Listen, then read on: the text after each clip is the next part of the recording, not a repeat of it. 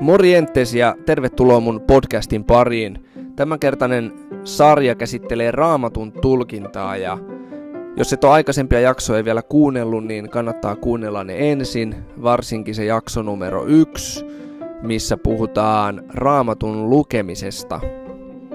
Kannattaa lukea raamattua säännöllisesti, kannattaa lukea raamattua paljon ja pikkuhiljaa kun lukee sitä enemmän ja enemmän, niin alkaa myöskin ymmärtämään sitä paremmin ja se alkaa myöskin vaikuttaa meidän elämään, tahtomiseen ja tekemiseen ja muuttaa meidän sydäntä, muuttaa meidän ajatustapoja ja jotenkin vahvistaa meidän suhdetta Jumalaan.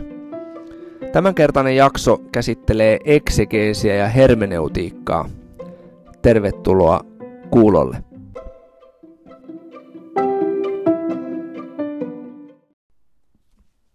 Eksegeesi ja hermeneutiikka. Kaksi ehkä vähän mystistä tai vähintäänkin mielenkiintoista sanaa.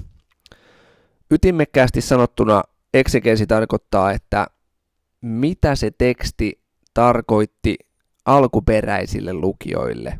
Mitä kirjoittaja tarkoitti, kun hän kirjoitti tämän tekstin. Ää, eksegeesi, siis mitä, mitä se itse teksti tuo esiin. Tästä vastakohtana on sana eisegeesi, joka taas tarkoittaa, että laitetaan sinne tekstiin sisälle jotain omia ideoita tai omia ajatuksia. Se on se, mitä pidetään huonona tapana lukea raamattua.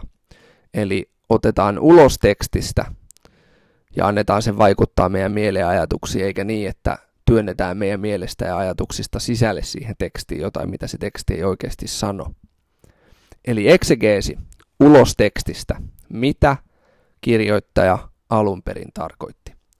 Ja sitten tämä hermeneutiikka tarkoittaa, nyt tätä käytetään kyllä ää, laajemminkin joissakin kirjallisuudessa, mutta nyt ehkä nykyaikana niin puhutaan enemmän nimenomaan hermeneutiikkana tässä mielessä, että mitä se tarkoittaa se teksti mulle, miten mä voin soveltaa sitä mun omaan jokapäiväiseen elämääni tänään 2021 Suomessa. Tai sä, joka asut ehkä jossain muualla kuin Suomessa, niin ajattele sitä sitten sinne. Mutta joka tapauksessa hermeneutiikka meinaa sitä, että mitä se teksti tarkoittaa sulle tänään. Ja nyt raamattu, jos haluaa lukea sillain hyvin ja raamattua tulkita oikein, niin eksegeesi tulee aina ennen hermeneutiikkaa. Eli ensin tulisi selvittää, mitä se teksti on tarkoittanut alkuperäisille lukijoille ja kuuntelijoille, ja vasta sen jälkeen pohtia, että miten mä sovellan tätä mun omaan elämään. Raamatun teksti ei voi tarkoittaa eikä saisi tarkoittaa sulle ja mulle jotain aivan muuta kuin mitä se on tarkoittanut alkuperäisille lukijoille. Eli me ei voida sanoa tai uskoa Paavalin sanoneen jotain sellaista, mitä hän ei oikeasti sanonut. Se olisi raamatun väärinkäyttämistä. Ja hyvän eksegeesin selvittämiseen niin tarvitaan jotain käryä siitä, että minkälainen se tilanne oli, missä tämä teksti on kirjoitettu. Mikä on se historiallinen tilanne ja konteksti, tausta siellä takana. Mikä on se aika, minkä keskellä nämä tyypit eli, mikä oli se kulttuuri. Mikä oli se tilanne, mikä siellä oli ja mikä on se tyylilaji, millä kirjoitetaan. Mitkä on ne maantieteelliset ja poliittiset tekijät siellä takana ja taustalla. Sitten myöskin sanojen ja kieliopin selvittäminen on tärkeää, että me saadaan se alkuperäinen ter- me- ter- tekstin merkitys sieltä selville. Onneksi ää, meillä on semmoiset raama- raamatun käännökset Suomessa suomen kielellä, jossa ää, suurin osa duunista on tavallaan tehty meidän puolesta. Eli valtaosa raamatun tekstistä ihan tolleen vaan luettuna suomenkielisestä käännöksestä, niin avautuu ja on selkeää ihan siitä vaan lukemalla. Mutta jos haluaa päästä vähän pidemmälle ja vähän syvemmälle, niin sitten esimerkiksi just se sana elämään kommentaari raamattu, mistä mainitsin edellisessä jaksossa, se on hyvä apuväline ja joku raamatun tietosanakirja, sarja, niin voi olla myös hyvä, hyvä jeesi siinä, että pääsee vähän syvemmälle siihen, että mitä se teksti, tekstin takana oleva tilanne on, mikä on se poliittinen ja historiallinen tilanne ja maantieteellinen tilanne, mikä on se kulttuuri, minkä keskellä nämä ihmiset elivät. Eksegeesi on siis huolellista ja järjestelmällistä raamatun tutkimista kirjoittajan alkuperäisen tarkoituksen ymmärtämiseksi. Huolellista ja järjestelmällistä tutkimista kirjoittajan alkuperäisen merkityksen löytämiseksi. Ja jotta tästä tekstistä, mitä lukee, voi saada sen käsityksen, että mitä tässä oikeasti meinattiin, niin kannattaa esittää tälle tekstille sellaisia hyviä kysymyksiä. Sekä siihen kontekstiin ja taustaan liittyviä kysymyksiä, että siihen tekstin sisältöön liittyviä kysymyksiä. Kuka kirjoitti, milloin kirjoitettiin, kenelle kirjoitettiin, minkä takia kirjoitettiin, mitä nämä sanat, mitä tässä käytetään, tarkoittaa ja meinaa. Puhuuko raamattu muualla tästä samasta asiasta ja niin edelleen. Aikaisemmin jo mainitsemani kirjojen kirja avaimia raamatun tulkintaan, niin siinä näitä asioita käsitellään paremmin ja helposti ymmärrettävämmin, joten kannattaa hankkia toi kirja ja lukea se. Gordon Feen ja Douglas Stewartin kirjojen kirja. Aikamedian verkkokaupasta. Eli kun esittää sille tekstille kysymyksiä, niin voi saada hyvin selville sen, että mitä tässä meinataan, mitä tässä ajetaan takaa. Pointtina on siis selvittää sen kirjoittajan se ajatuskulku, että mitä hän tässä nyt mahtaa kelata, kun hän kirjoittaa tätä asiaa. Ja tosi nopeasti raamattua lukemalla kyllä huomaa ja havaitsee sen, että mikä siellä on se tilanne.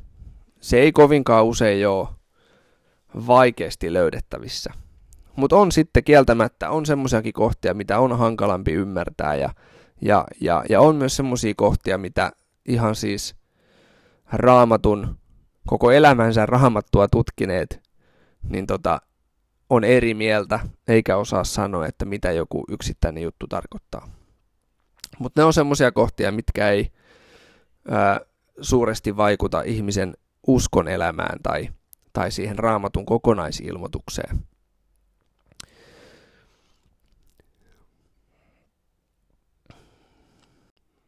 No sitten pari sanaa hermeneutiikasta, eli nykysovelluksen etsiminen vanhasta tekstistä – Eli mitä se teksti tarkoittaa tässä ja nyt.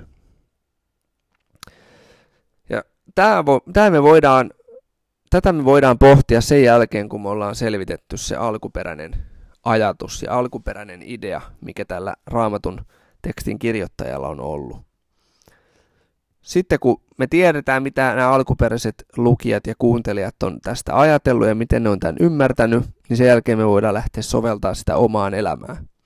Osa tilanteista voi olla semmoisia, että meillä ei ole minkäänlaista tarttumapintaa kulttuurillisesti. Joku vaikka epäjumalille uhrattu liha, mistä Paavali puhuu esimerkiksi korintolaiskirjassa, niin hyvin kaukana meidän tämän päivän Suomesta ja meidän elämästä. Et on, on semmoisia tekstejä, mistä ei ole vaan meille mitään varsinaista otettavaa välttämättä, mutta sitten on enimmäkseen sellaista, mihin ihan suoraan voidaan voidaan tota, yhtyä. Kaikki on syntiä tehnyt tai anna anteeksi sille, joka on sua kohdellut väärin tai älä ole kateellinen tai älä kosta. Pätee ihan kaikkialla, kaikkien ihmisten keskellä, kaikkina aikakausina ja kaikissa eri kulttuureissa.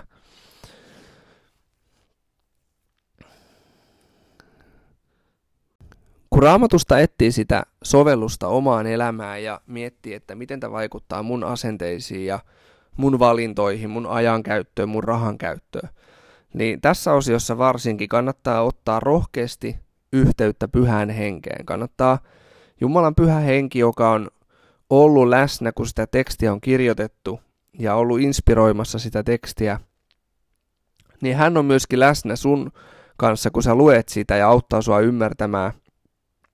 Ja myöskin ohjaa ja johdattaa sua sen sanan kautta, niin pyydä rohkeasti pyhää henkeä antamaan sulle viisautta, antamaan sulle johdatusta,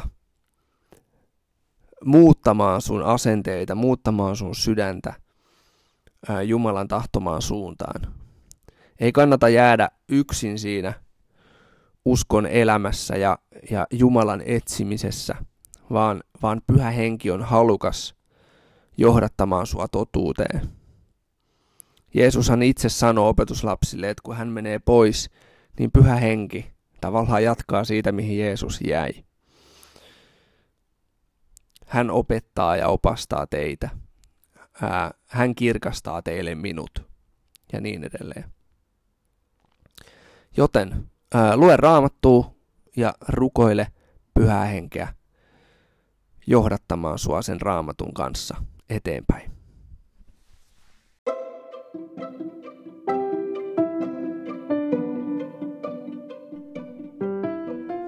No niin, ollaan päästy raamatun tulkintaa käsittelevä sarja loppuun ja haluan tähän viimeiseksi sanoa sulle, että älä pelkää lähestyä raamattua, älä pelkää lukea sitä.